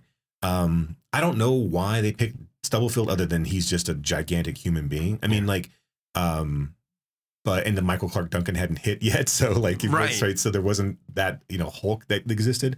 Um, and but yeah, then Ashton Kutcher, like Ashton Kutcher would have been in that 70s show for two years at this Oh, point. right. Yeah. Like yeah. he's does uh dude, where's my car? This exact same year. So he's enough of a recognizable name not to just like be a I'm gonna pee myself in the bathroom kind of guy. uh, and and so let me let me ask you this. There's Yeah. there's a distinct like in your version, does Love Roller Coaster play over the um the the ba- the casino heist? Because that's the way to know if it's the theatrical version or the or the non-theatrical version. Because Love Roller Coaster gets cut in the director's cut. oh, He must have watched the director's cut. okay. Yeah. okay. Well, there's another version too. Like when, well, did you see Affleck get hit with four darts in his back? No. Okay, then you watched the theatrical. Okay. cut. So Weird though. They're like, okay. no, he got hit like in the chest and the arm. Right. That yeah. was what I. yeah. Yeah. So in the- Unless in- I like fast forwarded. It could have I was been just that, like, yeah, oh my god, just fell asleep. I just like and, and done with this film. I love that like Charlize Theron. I think this was in 2007. Said this is the worst film I've ever done, but I Right. wanted to work with Frank. Like I wanted to work with Right. Frankenheimer. Uh, is that true? Is this the worst film I don't know. I don't know. done? That's what she said. I mean, yeah, I don't want to discount her, her thoughts I and feelings on this, but she was in The Astronaut's Wife yeah, and Mighty Yeah. Joe Young. Ooh, Ooh, and Celebrity. Cel- yeah. I No, could for celebrity, no. but that but, but celebrity, she would have just been a cameo at that point. Yeah, yeah. I think she was, was a like- model. yeah. Yeah. Um, Um, well, no, I mean, she was. I mean, she was in you know Two Days in the Valley and The Devil's Advocate before Celebrity. So I mean, but I mean, yes, she still would have been just like a cameo in Celebrity, but she was bigger than but that. was yeah. but celebrity. No, no, no. But that's so celebrity was all about cameos. No. I mean, so like DiCaprio's in Yeah. celebrity. And no, like, I, I know, I understand, I mean, I know she's. but you were sort of like dismissing her. no, I just dismissed her role in it because I knew that's what it would have been a small. Like she wasn't. A But she was still in it, Right, right. and it's still a shitty film. yes, it is. That was my only. I'm not that sure was, what we're arguing That about. was my only point. I know. God. right. I guess okay. My my Let it point. go, my point is is that it's okay to be in a shitty movie if you're only in it for a few Oh, minutes. okay, okay, okay. Right, See, so- that's not what I was. Like I wouldn't consider celebrity as Charlize Theron. I understand. You're She's like, well, she she's not really in it, Right. right? Like, so this has to be like a Charlize Theron vehicle. or, or at least a she has to be in the top ten bill. Like, I, don't, I don't consider okay. Reindeer Games an Ashton Kutcher or an Isaac Hayes vehicle. Like that's not like if you're telling me the Whoa. worst movie that, I, that Kutcher's okay. been, it's not okay. it's not okay. Reindeer Games okay. because that's not really his film. Okay, okay, fucking fair enough, right? she would do the yards right after this. Yeah, yeah, good. Um, nice, which, nice, you know what? You know what? Like, look, look, film. look. You need to leave James Gray alone. well, he's I, left us all I, so it's fine. I, I, I, look, look. I might be able to revisit those and, and, and come around. I don't know. Listeners, They are all Listeners. solid six and a halves. oh my god. Like if I'm beautiful girling. no, that was seven and a half. I know, but these but these are all good solid six and a halves. Sounds nice. That's it.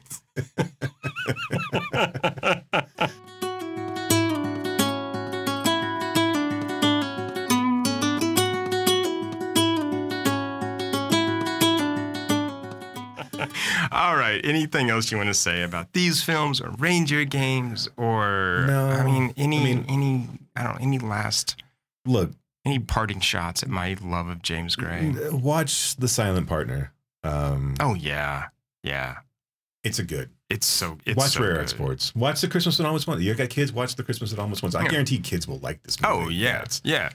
They may be bored by it. I, I don't know. These the kid, you know, 2023 kids may be bored by. You stopped 1966. yourself from saying kids these days. Kids these days might be bored by these it. days. Uh, I Uh, don't know. Uh, um, well, yeah. I mean, for for part two of our extravaganza, we will we'll be back shortly to exchange gifts, and and and I think we might try to squeeze in one Hartley film. I don't know. We'll see if we have time. I don't want to make any promises and ruin your Christmas. I don't want to give Listeners. Hartley a, a short. Yeah, I don't. I don't either. That's true. So you know what? Never mind. We're just gonna stick with with the Christmas presents. Uh, I know that everyone's on pins and needles waiting for us to get back to Hal Hartley, uh, Yeah. but and which I, I actually am. Um, but uh, I, I, I so want to talk Surviving Desire. did you did you find a, bit- a place to see it? It's Okay. on it's on Criterion. Okay, okay, okay, cool, cool, cool. Yeah, So, um, it's on because like like everything of his is on Criterion right now. oh, nice. So I don't know how long it'll stay there, but um, yeah, yeah, it's yeah. I really want to talk about that one. Um, and the like weird dance. I just oh, and Simple Man is so fucking anyway. You're getting ahead of yourself. I know, I know. Um, You got those the are skeleton of Cadavra. Uh, you're right. You're, you're right. You're right. You're right. And a reason to believe. Um, and we'll talk two French feel good movies. uh, yeah, mine are decidedly not that. Um, but uh, yeah, so yeah, This will be forward- fun. This will be good. Um, so, Merry Christmas. Until then, you have something to look forward to. And, uh, you know, thanks for listening. Keep on screaming. was a Christmas that almost wasn't because of a man named Prune. Now, Prune was a man who jolly wasn't, sweet wasn't. You have been listening to Why Does the Wilhelm Scream with your hosts, Brock and Jason. If you like today's episode, do us a favor and rate, review, and subscribe in whatever application you use to consume podcasts these days. You can reach us by visiting whydoesthewilhelmscream.com. If you are in the DFW area, we would love to see you at a Fort Worth Film Club event. You can learn more about those and find a full schedule at fortworthfilmclub.com. And you can learn about my foundation and how we are trying to foster the next generation of film lovers at reelhousefoundation.org. That's R E E L housefoundation.org. Till next time,